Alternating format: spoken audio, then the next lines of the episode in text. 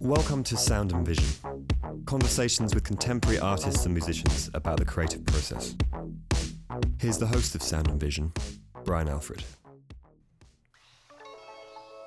Welcome to Sound and Vision. Matthew Ronay is an artist who makes truly original work. He's had a long history making amazing art, playing music, and he's even been known to inhabit his sculptures to bring them to life. We sat down in his Long Island City studio to chat about spirituality, skateboarding, and next level Instagram. Here's our conversation. All right, so I think it's been probably 15 or 16 years since I've been in your studio, Yeah, definitely. which was across town in Connecticut, right? Yes. And um, and that was 90. Would that be 99 Uh, yeah, I graduated from Yale in 2000. in 2000? Yeah, So, but you grew up in Louisville, I did. which is a music town. Definitely. Well, And- I mean, yes, There was a scene there. Prob- definitely. when you were making music at that time, there was probably Yeah, definitely. I was playing music there probably uh, 1990 through 94. And what kind of music were you were you playing back then? Um, you know, like Slint rip-off kind Yeah. of stuff. Maybe like uh, and maybe influenced by like Bitch Magnet and I don't know all that. Let's see what else was what were we really listening to a lot like Bastro, hmm Crain. Um, but like yeah, like what I don't know what you call that. Like um, I mean, I guess Um, it's indie music, but it's like kind of like um, not really focused on singing, like Yeah. more like guitar riffs and like Tonal like shifts, like you know, quiet, loud, Yeah, definitely. indie rock. I think at that point it was just called indie rock, Yeah. and then it became post rock. Or yeah, Right. whatever it was. I think I think like once I went to Baltimore, I started listening to like a lot more electronic music and like Yeah. other stuff. So Were you, but when you went to you went to MICA, right? I did. undergrad? Yeah. Did you were you going to the Black Cat and places like that and still seeing? I did go, stuff? yeah, like it's funny when I went to orientation, I remember like orientation was really terrible and we just like went to DC and went to some clubs and saw some shows like immediately. I mean, I saw a little bit of music and and there were always parties and bands and then there was like I think I can't remember the name of the place, but like wherever Circus Lupus, I think there was like a factory downtown in Baltimore. Went down there and played music sometimes too. Yeah. Well, the the electronic stuff that was going on at that time, I'm trying to think of what. Well, like for me, it was all like um, it was all like trip hop, like Aphex, Oh, like yeah, yeah, Mo yeah. Wax, like Right. all that like kind of like jazzy, Yeah. jungly, like um, stuff. Yeah, that was big, and that fused with a lot of the Chicago, because a lot of the guys from Louisville ended up going up to Chicago or collaborating with those guys, and that music kind of fused in with them. Yeah, yeah, I guess so. I mean, for me, from from there, like I really was always like really into Miles Davis, and actually when when I was at Yale, I, I was able to take this course with this guy John Szwed. Yep. Oh, he he- wrote the book on on Sun Ra. Sun Ra. Yeah. Yeah. And um, at the time, he was working on a book um, about Miles Davis, and so he had like a bunch of grad students like meet, and somehow I was just lucky to get into the course. I saw uh, like he, they kind of like auditioned people for the course. Really? How many people were in it? uh, twenty, maybe Yeah. like fifteen. I don't know. We just sat in a little room, and John would just like tell stories about like old jazz day shit, and like That's great. and um, but I was really uh, the reason I really wanted. I mean, I was already like a huge Miles fan, and um, but I was really like super into jazz fusion and like Yeah. like while I was th- while I was in grad school, like listening a lot to like Mahavishnu Orchestra and Yeah. Weather Report and um, like all the Billy Cobham stuff, and I don't know. It's funny. I sometimes I play that stuff when I'm to my when I'm teaching, and the, the students think it's smooth jazz. Like they have no Yeah, concepts of the history of jazz. Yeah. relevance to that. I mean, my, for me, it was Thrust. Thrust and Sextant, I think, were the two albums that just blew my mind. I That's, don't- that's Herbie Oh, before Yeah, um, yeah. Headhunters, right Yeah. before when it turned. I know like Secrets. That one. it was before that. Yeah. It was just when he went from kind of, you know, the hard bop into starting to play with like um, with electronics and keyboards and synths and stuff. But Sextant was pretty amazing, and Yeah, it got really him. good. Like the the Mavi, like it. it I mean, progressed. it's cheesy, I think, but it's like it's very notey. But I, st- I still like it. Yeah, I still I think it's amazing. I've been listening to a lot of that actually lately, along with a massive drum and bass kick, which I can't seem to shake. Yeah. Because now Spotify, you know, you have these playlists. You can just listen to anything at any time. It's pretty crazy. Yeah. You can get into these old, you know, going back and digging through and listening to old stuff you haven't, like Squarepusher. I haven't listened to him in a long time. Yeah, I still listen to that Yeah, stuff. but, but getting back into it, it's pretty amazing. Yeah. And I, often, I think when I feel a little stagnant in my like creative process, I look back. I was whether it's an artist or a musician, kind of look back at someone who opened doors, like Miles Davis. All he did was open doors. Yeah. Or Picasso was just like completely changing and cha- over and over again. And Yeah. you know, I feel like he reinvented his, you know, not only the way he was working, but also tried to like push the envelope of, of the medium and like the way his work was getting out there. Yeah, he's amazing. Yeah. So that kind of, so when you were in, in Maryland and listening to music, what kind of work were you making at that time? Um, when I first got to undergrad, I was making. Let's see, I'm trying to remember. Well, when I was in Louisville, I went to an art high school as well, and like the like some of the earliest artists I met were like Jason Noble and um, um, Jeff Mueller. They were Mhm. both in Rodan, Yeah. and and, um, and there was like a place in Louisville where music people hung out, like um, you know, who they, those guys were obviously like in college and or Yeah. dropped dropped out of college or whatever they whatever, but um, but they were the first artists that I that I really met and um, like working kind of artists and we were all like really into like um, Anselm Kiefer and like um, like Joseph Cornell and Jim Dine Mhm. like like this kind of like weird I don't really know exactly how to say it but it's like expressive kind of like it's dark material, material laden kind of. and those guys were like making a lot of stuff like and then covering it with toilet paper and then putting shellac over the toilet paper so that it would like create this like weird aged looking like stuff and we went to like a lot of junkyards and like we made art out of trash and Yeah. stuff like that and it was like very like orange and amber colored and I kind of imitated that style. I was also I was m- much more of a like a Cornell fan, um, and so I made lots of like assemblage kind of stuff. And so I did that a little bit right when I got to MICA, but then um, I met Brock Enright, who's an artist who Mhm. lives here, and sorry, and um, and he was a lot more uh, worked a lot more with language and concept and stuff and we hung out like 24 hours a day and that kind of sensibility started to creep into my work so i did like lots of like conceptually constructed things and books and then um, like in like probably my third year of undergrad i went to italy and when i came back from italy it kind of just exploded my process and started to make work more maybe closer to what i'm doing now than closer to anything else so it was like um, kind of narrative um, colorful i don't know much more representational back then but Yeah, travel has an. I mean, it's something I've talked to with a lot of people about how travel really has an impact on your work, whether just the physical act of traveling or the what you're seeing or the the culture shifts in culture and I think for me, it was just that I couldn't make sculpture because at the program that I went to in Italy, it was like in a uh, year uh, term abroad or whatever, didn't have great sculptural facilities, Yeah. and so I I kind of knew that going in, and in fact, for me, the first things that I the, the first artworks that I made were photographic, and that was like really what I wanted to do was be a photographer, and so I,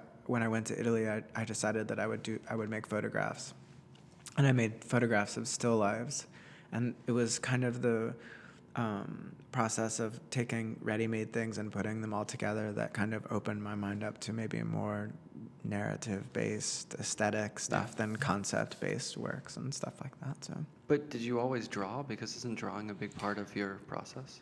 I did. I did. I wasn't. s- I, I I did draw a lot, but I, but in a totally different way. It was more. I kind of.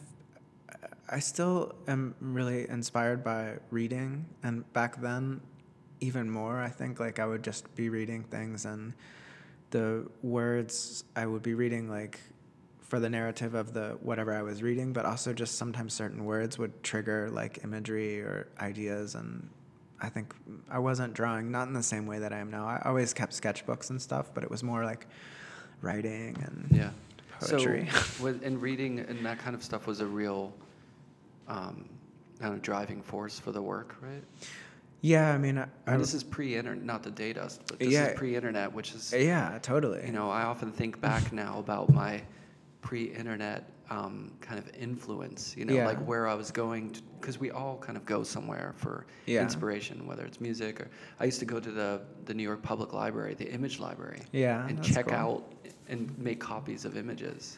I've always been a big book guy, even art Yeah. book guys. Like I, uh, art books and stuff. And I think when I was at when I was at MICA, I definitely went to the library a lot. But um, I also had a friend who, who I won't mention because he was a partner in crime, I guess. But I would when when in the bookstore at MICA had actually a pretty good art book section Yeah.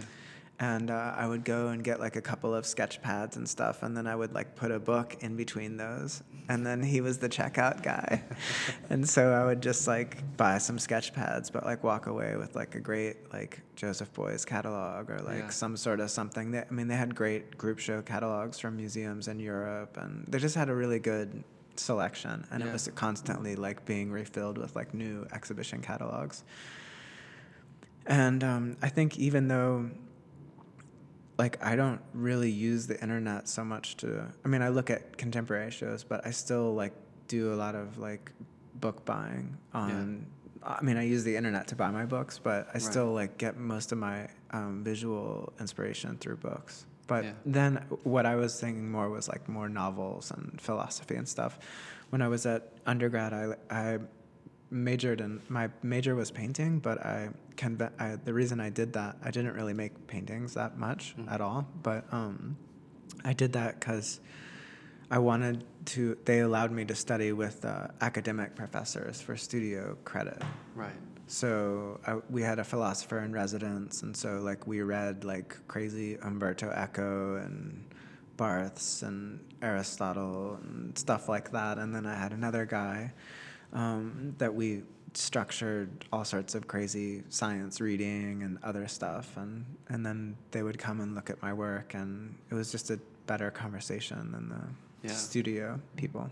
Well, what made you decide to apply for sculpture when you moved to the next level? I mean, I was making sculpture. I didn't. oh, you were just I went, painting program. yeah, because they had it was the director was a lot more lenient to my to the way I wanted to try to educate myself. I did a lot of independent study, like even in high school. Yeah.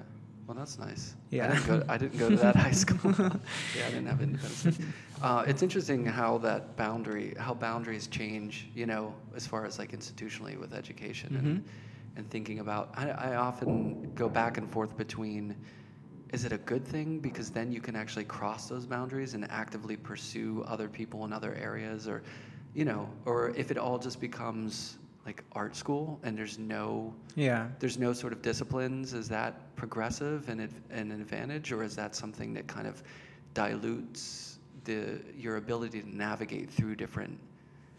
I think, like for me, I was listening to. Um, I was just in Miami, and I was listening to. I gave a lecture to these. I can't remember the name of the foundation, but it was like gifted for gifted high school Uh-huh. artists, and and they were talking a lot about how they wanted to like, because it's all kinds of artists, from dancers to painters to whatever writers Yeah. or actors, and and they were talking about how they really valued like and wished that there was more cross pollination and what the people that were in charge said that i thought was interesting was that it's like it's up to you to, to, to make those connections Right, like i mean we can schedule time for dancers and artists you know like painters to be together but like and I kind of agree with that. I think like if you're searching it out, you find the way to cross pollinate, and Yeah. I, and I kind of feel like, um, not that I like the the boundaries of the different disciplines, but I like I like that some people are dedicated to their discipline and they they really like get in there and shine a light on it and like get to the bottom of like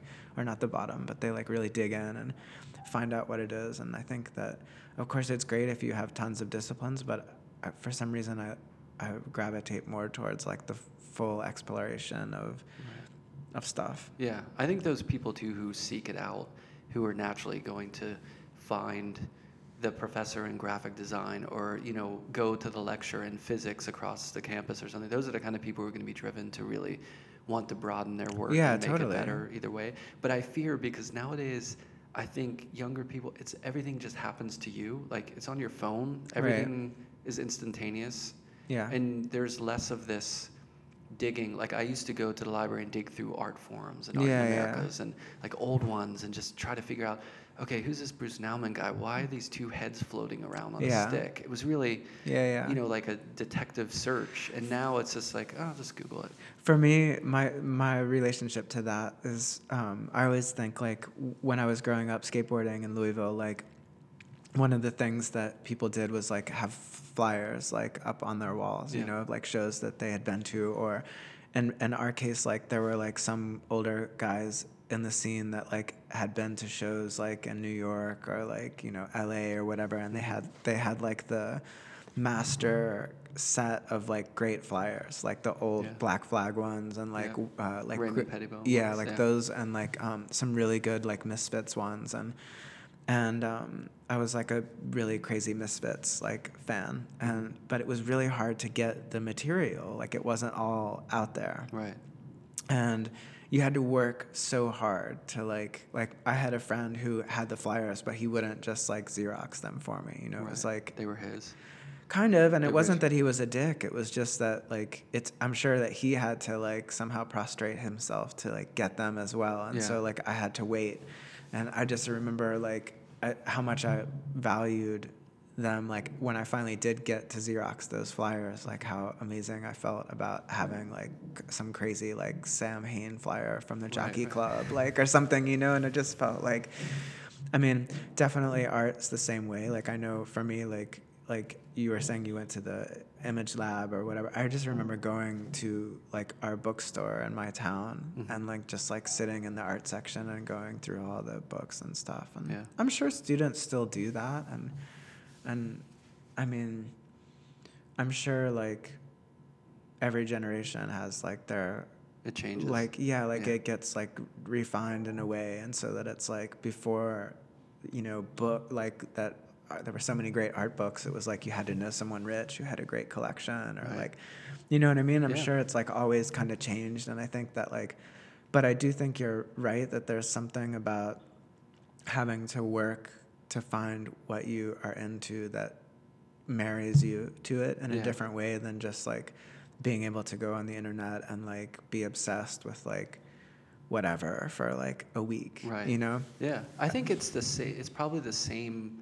kind of experience. It's just navigated in a totally different way now. Mhm. You know, it's not like that way is better. Like digging through the magazine, it's just different, and you have Yeah. a different kind of physical relationship with seeking things out. Mhm. You know, and now I think it's video probably has a profound effect on the way people experience things because it's so prevalent now. Mhm. You know, everything you could just see the video of it Yeah, yeah, and just experience it that way. Not that it's necessarily bad or n- not as good of a way to see something, but I think it's just I don't know. It must be changing the pace and the way that we comprehend things, and definitely the you know I, I think the amazing artist will navigate those that way of experiencing things in a really interesting way.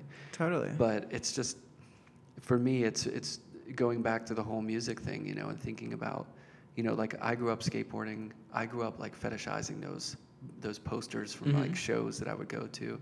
I think it it really it's funny how many people I meet uh, who grow up skateboarding or grow up in that culture and they end up becoming artists. Mhm. And there's just something about going to see a show live in person that gives you this feel. There's a feeling about that, that Mhm. experience that I think is probably one of those magical things about work, uh, artwork that nothing else really gets to. Yeah, uh, for me, I saw um, when I was like r- probably like in the eighth grade. I saw um, at the Speed Museum in Louisville. I saw a David Hockney show, hmm and th- that was also one of my most like formative experiences because I was really into photography, but I'd, I'd never seen photography used. It was a it was a, actually a show of his the, you know the photography like yeah, crazy the collage, the, the- modular collages. yeah. I had never seen anything like that, and it totally blew me away. And I think it really, it really inspired me to, to become a maker. I mean, I was doing all sorts of other things. Like originally got into photography through a zine that I had with my friend Josh, um, and we needed ph- photographs, so I started like experimenting with the, my dad's camera and stuff. But then I saw that Hockney show, and I was just blown away. I made my own little like modular collage Yeah. things, and like. Those are the moments, right? I feel like everyone has those moments. It's like you don't even realize it at the time, but it goes on to. Like I saw at the Carnegie Museum. I grew up in Pittsburgh. I Mhm. saw at the Carnegie a show of Van Gogh and then ukiyo-e Mhm. and the, the relationship, the influence that it had on him. Mhm. And I remember loving the show because I think it, for me it was like the color was crazy. Yeah. And it's just unfamiliar to me, and I was kind of blown away by it. Mhm. And then it must have just sat in the back of my mind for years and years, but it had, you know, I always think back to that show. Yeah. And with music, I had a similar experience when our band was on tour. We played in Louisville, Mhm. and we were getting food next door to the, I forget the name of the club. We were getting food next door at this like dingy restaurant. Mhm. Um, we ended up getting, long story, we there was some weirdness between us and the staff there, and we ended up getting food poisoning, Oh, which hit right before we went on stage. so we managed to play our set in between getting sick before and after the set. And I remember going backstage after our set, and we had to wait for another band to get our gear. Mhm. And I laid on the floor, and the, the room was spinning. And then Rocket Number Nine from Sun Ra came on, Mhm. which was it was just such a crazy song and a crazy feeling that I was feeling at that time. And for me, Sun Ra ever since then has been like transformative. Like Yeah. I've been total. Not that I wouldn't have been interested in his music anyway, but there's like these moments that burn in your mind, something that that I think you keep responding to later in life. Yeah, definitely. Especially if you get sick, or I think a lot of people have like crazy epiphanies when they get sick or they have trauma. Is that? It's not just me. No, I mean I think it's like I mean I think like a lot of coming of age like is like a lot of like um, rituals like we, when you're vomiting or you're like dehydrated Yeah. Or whatever you know like you push your body whenever you can push your body to the limit.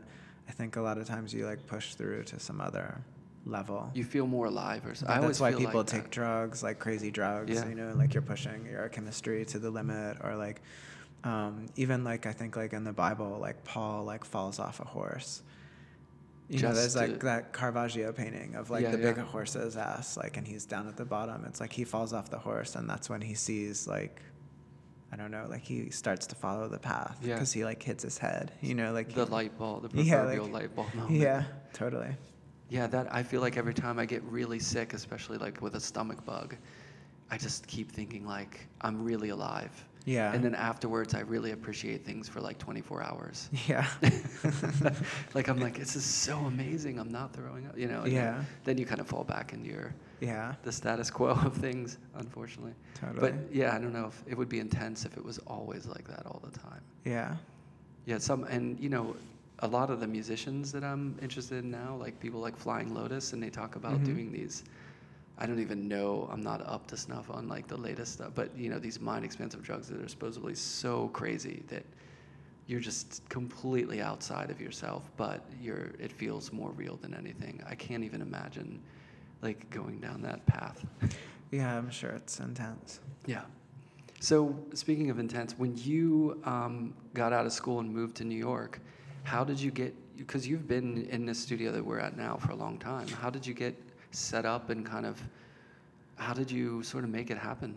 Um, actually, before I left Yale, Na- uh, Nathan Carter had Mhm. already been here for a year, and he had like um, a pretty nice sized studio, and there was like a small room that was empty. Was that in Dum- his space in Dumbo? No, it was like in Bushwick, like Oh, on, okay. on Bogart Street. Oh yeah, yeah. Uh, it's now that building. Well, anyway, so so he, he uh, when we came to, when we were down here, he was like, "I want to show you something," and so he like shows me the room, and he's like, "Do you want to like use the room?" Like you know, and so like I like signed a lease with this woman that was um that had the main lease on that space, and I just went straight there, and then I think like I I did like lots of fabrication for other artists, like right when I got to New York, like To Jo- get by. like John Miller and Jason Dodge, and um, and uh, uh, but through that I was able to just be in the studio as as well. Like while I was waiting for things to dry, I could work on my work or like whatever I was doing for them. I could take a little time for myself, like Yeah. at the same time, or at least just be around my work and stuff.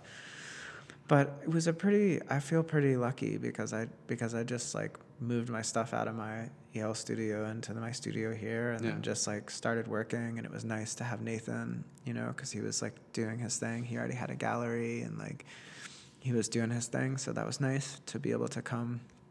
And then we moved upstairs to like a better, a bigger space, Mhm. um, and. um yeah, now it's a grocery store. It's like it was a first floor space. Now there's like a grocery store there, but um, and yeah, then I'm not too. My studio's not too far from there now. yeah. Yeah. And so then they wanted to expand the grocery store. So we left and then I came here.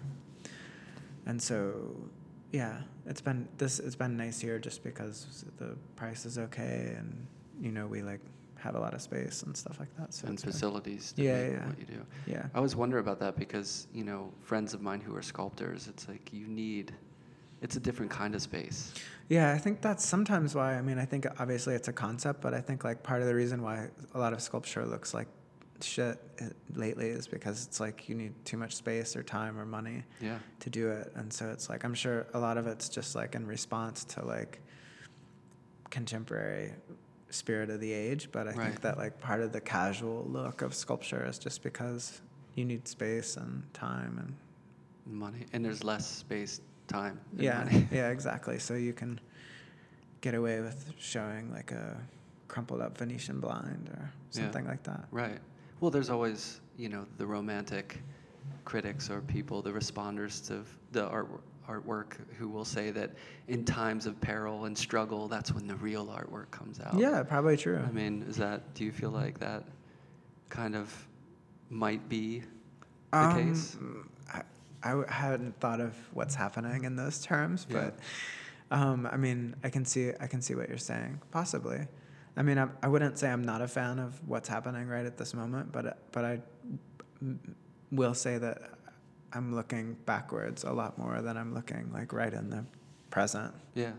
Well, I wonder. Just I just thought of it now as you were saying it. I wonder if a lot of the current work that you see that has a look of speed to it, Mm-hmm. like that it's maybe Yeah. not labor intensive and Yeah. it took a long time. Mm-hmm. If part of that might be a reaction to to, hey, you know, I'm working 12 hours a day. Or I've- what you were saying earlier about the internet, maybe like it's like everything's like so quick and like you know you're like into this for five seconds and then you're like onto this other thing from 1920 and then you're like looking at like 2000 and then you're like you can get any record you Yeah. want or whatever. So like maybe it, maybe maybe Yeah, the non-linearity of like a historical narrative or like you know a narrative in someone's work. It's just now it's like that's the person who does that. That's you know and Yeah. and and it seems like people like to digest people's work very quickly now too, instead of looking at that long term. yeah You know, I always love going to a museum and seeing a show of an artist, and it's like a long period, if not a retrospective, a long period of the work because I feel like you really see them thinking through images over time. Of course. I, I also think it's interesting just in terms of the technicality of, of how works are sold. Like, and as recent as 2000, like people use transparencies to share artworks. Yeah. So it's like you want to curate a show with certain works of this artist, like you call the gallery, you wait like a week for the transparencies to arrive, and then you have to take them out of the envelope and put them on like a light table and like, you know what I mean? Yeah. Or for collectors too, like it's like, you know, you the work it takes like it takes a couple of days to get the transparency, and then you have to take the time to look at it, and then and then you can keep it and think about it for a couple of days, and then and then make your choice and then send the transparency back. It's a lot of extra work. Yeah. Like if you decide to walk away from it, then it didn't really hit you. But if you if you can make it over all those hurdles, like all the waiting and stuff, and commit to buying a piece or showing a piece or thinking about a piece, then maybe it has a better chance to like stick. Yeah. Whereas like and I don't know, and also like just that everything the way that most things are done now is through imagery, like through a JPEG. Yep. That it's like I don't I don't I'm not prepared to also to say that that's bad, but I think it's definitely different than than um, than seeing it in person or even in a book or like I don't know. I just think it's there's something different about it, and I think it, like holding a transparency. I don't know if that makes such a big deal, but um, It's different. It, yeah, it's totally a different process, and I, I just feel like it's like um, I don't know. It's interesting. I, I think it's interesting. Like there are some artists that, uh, like Dirk Bell, who like was telling me that he is trying to make works that can't be photographed Mhm. just because he doesn't want his work to be like emailed and decided on like based on a JPEG. So Right. it's like he's trying to make drawings and things that like that you have to actually see in person. Yeah. And I, I think I like that. And I think that it's like it's I think in the same breath though like I'm totally guilty of not going to see enough things in person and I think that's just a function of my like hermitness and just like I come to the studio and go home and every now and then I go out and look at things but I think I don't know. I think it's a it, there's a room for that and there's room for the other. You know, Yeah, like totally. The photographer still uses the giant Polaroid, is kind of keeping that Yeah, yeah. legacy alive. But then there's also people who need to navigate, you know, what's going on with technology Yeah. and talk about that in that medium. Yeah. So it's kind of Yeah, I'm not anti it. I mean, I, I, I mean, I'm really into digital photography and like I'm into imagery and like all that. And I'm aware of how it works. I just think it's, I think maybe more for me, it's like the speed. I think the speed of decision making is interesting. yeah, Like the quicker it's like you make a work, it gets photographed, it goes, it's emailed or whatever, and then you can like pass a judgment on it. Whereas like, I think I like the idea that it's like,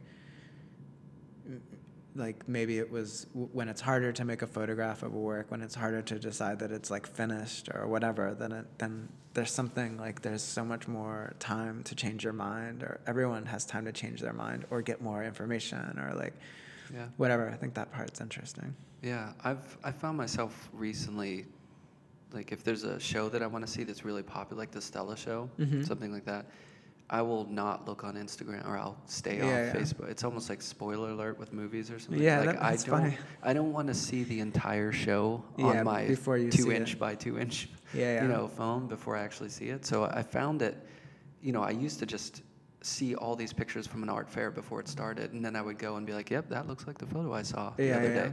And I've realized that there's actual, you know, there's a real value for me not to look beforehand. Yeah. So I've been actually actively trying to like disengage before seeing certain things. Yeah, it's funny. Like I, I with Instagram, like I go on and off of using Instagram. Like, but I think when I go off, the one thing that I, the one thing that really actually ends up bringing me back to looking at it is just, uh, is is that you can see what's up, out what's what's actually being exhibited right now. I think Yeah. that's the kind of the best use for it, even if it even if like it, it is a spoiler spoiler alert i think it what i missed when i'm not using it is just to see what's actually up there because you don't always get if you're not reading a new yorker or like looking at like some app like on your phone that says Yeah. what's up like what's hap- what's actually being exhibited you might not know Yeah. Well, I don't see every piece that you create in person, of course, because your work's going to a lot of different places, a lot of different shows. But it seems to me that you're using Instagram in a way that's an extension of it. I'm guessing that some of the photographs you take and the way that you frame them, it's almost like you're using it as another avenue of exploring an image. I mean, I really, really love photography. Like Yeah. I was telling you, like it was my my uh, original discipline, and and um, I don't. In, in the same way that uh, you were talking about spoiler alert, like I don't normally post full works, but Yeah. like while I'm working on things, like I do photograph the works like in a Right. kind of creative way, just because I like photography, and Yeah. so I wanna I wanna I'm compelled to share, but I want to yeah, I guess you're right. Yeah, making an extension. I But do I- that I- sometimes with like a little detail, or Detail, something, but it just looks like a bad detail. But I feel like when you do it, it actually works because there's a mystery to it that I think Thank you. relates to your subject matter. Like Yeah. there's this sort of you're just peeking a little bit behind the veil Yeah. to see this thing, and I feel like mystery is a big part of your work, or a non-familiarity, a familiarity with it Yeah. in a way, Familiar, and a resonance. yeah. But then it's foreign, but you can't place where these things are and what they're doing, which is, I think, a really alluring part of your work. So it seems like it works really well for you in the photographs as well. Have you ever done photography and just, Uh, like a photo show. yeah, just done photos? No, not for years. No, I mean, yeah, I I think for me, like I do a lot of other disciplines like music, uh, photography, um, dance. I I love like um, I love writing as well, but. I'm kind of old fashioned a little bit in the sense that I feel like I wouldn't never call myself a musician or a photographer or a writer or, do you know what I mean? And, um, and it hasn't occurred to me yet to to kind of like make the take the kind of photographs that I make for Instagram to like the next level. Right. I mean, I'm not opposed to it, but I, it just doesn't hasn't hasn't occurred to me yet. Yeah. I just, yeah, I just want, I could see them as large photographs. and- Yeah, Yeah, like, in I a can way see that, that- too. Yeah. Like um, Thomas Demand is, I think, my favorite photographer. Mm-hmm. I just love the idea of him making these gigantic sculptures. Yeah. photographing them and then destroying them, and you're just left with that image. I mean, it's it. I feel like in his subject matter it relates to the idea of the media or the way that we're encountering imagery, and then our relationship to that and the separation of that and the actual event itself, and that resonates in his process. So I think it makes total sense. But there's something about the mystery of those photographs, you know, and Yeah. and that's what I think that you capture in, Yeah. in the photographs that I see. I guess like for me, like I do, I do most all of the photography of my works. I don't do installation photography because it, I think it's really, really difficult. Yeah. But I do photograph all my works, and it's not super creative. It's still document documentary, but I am very particular about it. So I guess in a way, I do kind of engage with it, Yeah. but not for ex- exhibition. Right. And when you engage with your sculptures, like when you get inside them or Mhm. move them around or wear the Mhm. the things that you're making, is that um, do you try to do that, or is it in relation to a specific body of work or specific work itself, or is sometimes it's the convenience of like I'm going to be there and I think I want to add a performative element? How do you kind of balance that with the other work that you're creating?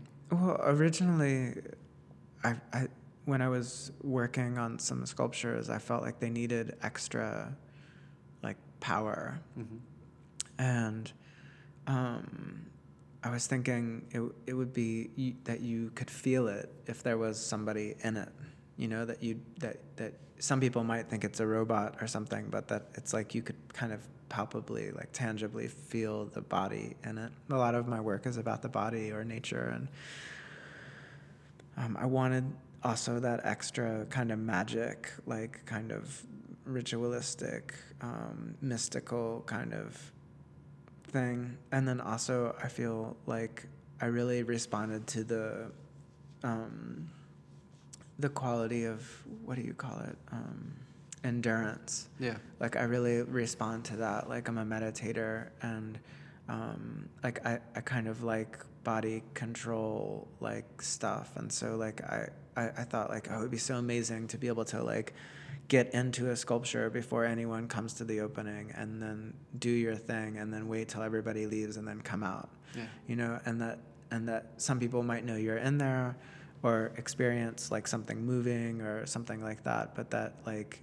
it would be hard for s- for most people maybe to to be like oh i could get into this thing that's cramped for like three hours if you know if you had claustrophobia or just like muscle pain Yeah. or whatever and um, so i got into that but i think the most honest way to answer the question is just that i really I really respond to ritual. Yeah. And so I thought like the sculpture that I like is mostly like a lot of sculpture that I like that's non-western is like the residue of some sort of like performance or mm-hmm. something, you know, costuming or special you know, plates or bowls that people made potions in, or I mean, you know, whatever, altars, like all those kinds of things that I really like. And so I think I, I wanted to kind of approach making my own somehow. Yeah. Are you ritualistic about your studio process? Like when you come to the studio and how you work? Not in a dogmatic way, but I but I think that like that a lot of the processes that I use to like textures and shapes and certain kinds of tools that I use like have a kind of mm, meditative kind of quality where it's like I'm you know burning uh, you know thousands of holes into something or like Yeah. you know like cutting a whole bunch of lines into something and it has like a kind of systematic quality to it like when you mow the lawn or you vacuum a room or something where you're like kind of in a prescribed way like taking material away or marking time or something like that and so i think like over the years i've allowed myself to kind of gravitate towards processes or that that unlock that kind of marking of time and i find that i find like overall that those kinds of um, practices to, to be really centering for me so that like i come here and like maybe spend like an hour and a half sitting doing a particular kind of thing. And i'm able to watch my thoughts like come into my mind and then go out. And i, I don't have to necessarily respond to them although i'm, a, I'm aware and watching and stuff like that. Yeah. I love that story that when we were in school, there was a lecture. Tom Friedman came and Mhm. talked. Do you remember? i don't remember He no. came, or maybe that was the year before you were there. But he came and talked about how he would go to that. He had a studio, I think that was painted all white. oh yeah no and he- windows He would and- bring yeah. one object and just look at it yeah and kind of like think about, you know. It's a it's I'm- a totally different way of working than the way I work, but I really love that kind of idea of just a new relationship with something every single day, or just emptying out your thoughts and thinking about one specific thing. yeah i mean I, yeah i like that too i don't really work that way either but Yeah. I think for me, like really, because I don't work with anybody else, like I have to just kind of be in production mode when I'm here. So Yeah. I'm not really like, um, I mean, the production mode can be creative, but I think for me, because of the nature of the way that I work, it's it's a lot more. Um, the pleasure is more ethereal than like it's not even contemplation. It's like Right. it's just like watching material be subtracted. It Yeah. sounds really pedestrian, but it's like there's No, something no. kind of like transfixing about it for me. Yeah, I could. I never could have an assistant, Yeah. and I think it was just because I do things. I'm so so much of a control freak. Like I just Mhm. want it, everything to have my hand and be done the way I want to do it. yeah. That I could never do. I mean, it's not. I like talking to people. I don't. I'm not the kind of person that shuts the door and I can't be interrupted when I'm working. Yeah. But I just can't have other people doing, working on my stuff. I don't know why. Yeah, I'm kind of the same way, and I and I, over the years I, I realized that what's strange about it is that it's not really a principle. Yeah. It's not that I won't ever have, but a, an assistant. But I also feel the same way, except maybe a little bit more private. Right. Like the guys that are in the studio here are old friends, and so I feel like it's more like an apartment Yeah. kind of over here. But I think that like even though the wood shop or the the room that I work in that's for toxic materials, like it's not a sacred space, but it's like when I'm here, I'm like in the groove doing my thing. It's very it is very personal, Yeah. and so um, I don't know how I could unless unless I could somehow hire my wife or some or hire a really good friend.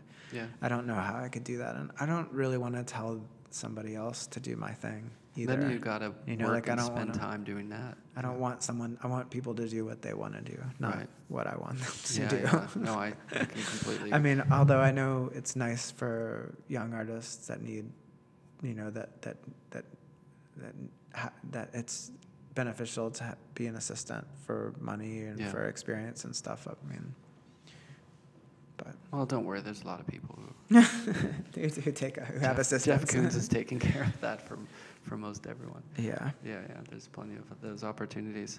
So, what are you working on now? What's coming up? Um, I have this show in Cologne uh, at Markus Lüttgen, and it's um, it's these wall works Mhm. and um, a couple of discrete sculptures, and they're um, they're kind of based on I'm imagining them as like space stations or um, portals or um, some sort of communication hub, hub, like a telephone booth or um, something like that. They could be satellites um, or, I don't know, like automated glory hole or. I don't know. They're just like they have this like weird um, vibe that I can't quite put my finger on, but it's technological, even though I, the shapes are organic. Yeah. Like um, it feels technological to me, like scientific. Like it could be about energy or vibrations, or, but it has this real quality of transmission to me. Mhm. Um, Yeah, because it's radiating layers. yeah, there's like lots of layers, and it's like there are there are places that look like orifices where you feel tempted to put something in into it, or it's like there are like buttons or speakers or. Um, um, but at the same time, they kind of feel natural. Like I don't know if you ever saw that Cronenberg movie Existenz. I haven't. Yeah, but Crash, but the, not that. the, the, in Existenz, they have this like weird like machine that they that they use to like travel into areas, and it's like it's and it's very organic though. Mhm. It's not like a hard edged Right. like technology. It's like organic technology. Yeah. Um, and so I kind of feel like um, that's kind of what's going on with this show. Yeah. And how much of this work, because that totally resonates, I think, with what I'm looking at. Uh-huh. How much of um, the process of what you're doing is like a formal? Because there is like a formalism to it in a way of just the color and the way that you're placing things. And do you think about it not only as that narrative that's going on, but also like these objects and the colors and how they're responding to each other, or is it impulsive and not really related to that to the Um, quote unquote look of it? Well, for me, like I feel like I'm a person who believes that abstraction is not formal. Mhm. That it's like that abstraction actually comes from our response to the natural world. Right. Yeah. And that like maybe we don't understand mitosis or um, you know, fusion or something microscopic or even something larger like stars in distant universes or black holes or gravity waves or Mhm. Diseases, botany, oceanography. Like, I, I feel like artists have maybe like an evolutionary quali- quality where we've always responded to the mystery of the universe. And so, like, for me, I don't think of abstraction as purely formal. Yeah. So like for me, um, there definitely is a formal, maybe formal wouldn't be my word of choice, like an aesthetic Mhm. desire. Um, but I feel like to me, I don't, I think that like, um, I don't know how it started, but I feel like so much insular art conversation assumes that abstraction is like um, a breaking down of like rules and conventions and that it's like like the stella model where it's like you're trying to like push painting into like a new level Mhm. but to me i don't really like i feel like paintings by kandinsky or or somebody like that are have a deeper kind of spiritual more natural brought on by the natural world than Right. like than than that it's like purely like institutional Yeah, I think Um, it just probably had to come down to its most Yeah. austere, Well, and I think minimal point, and then explode from there. right? And I think it's easier to talk about too. That it's like if we bo- it, it definitely if you boil it down to a conversation of, of, of about art, then it's easier to kind of get a hold on what we're talking about. But it's like there isn't really any great language to try to make a connection between w- with science that isn't dogmatic. So Yeah. it's like it's possible. I mean, it doesn't always have to be about science, but for me, like right now, it is. Mhm. And I keep thinking to myself, like, how do we quantify like intuitive like people's intuitive reaction to the natural world Mhm. like there's really no way to do it like what kind of language are we supposed to use like it's either science or it's not but to me i feel like maybe there's something in abstraction that's like in between science and art like it's like that's, it feels like that's where this is.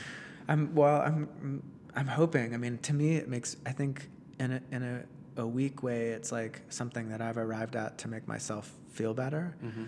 and that it's like I feel more peaceful and useful if I accept the fact that I'm like in harmony with the, the universe somehow, and that it's like I'm like intuitively reacting to things that I can't completely understand. But I, and I, I, I, I got there in, in a really weird way. But often, like when I'm titling works, I, I look, I'm like on the internet, like Mhm. doing internet things, uh, and um, like I'll be reading about, um, how, you know, like what the actual scientific quality is of boiling. Mm-hmm.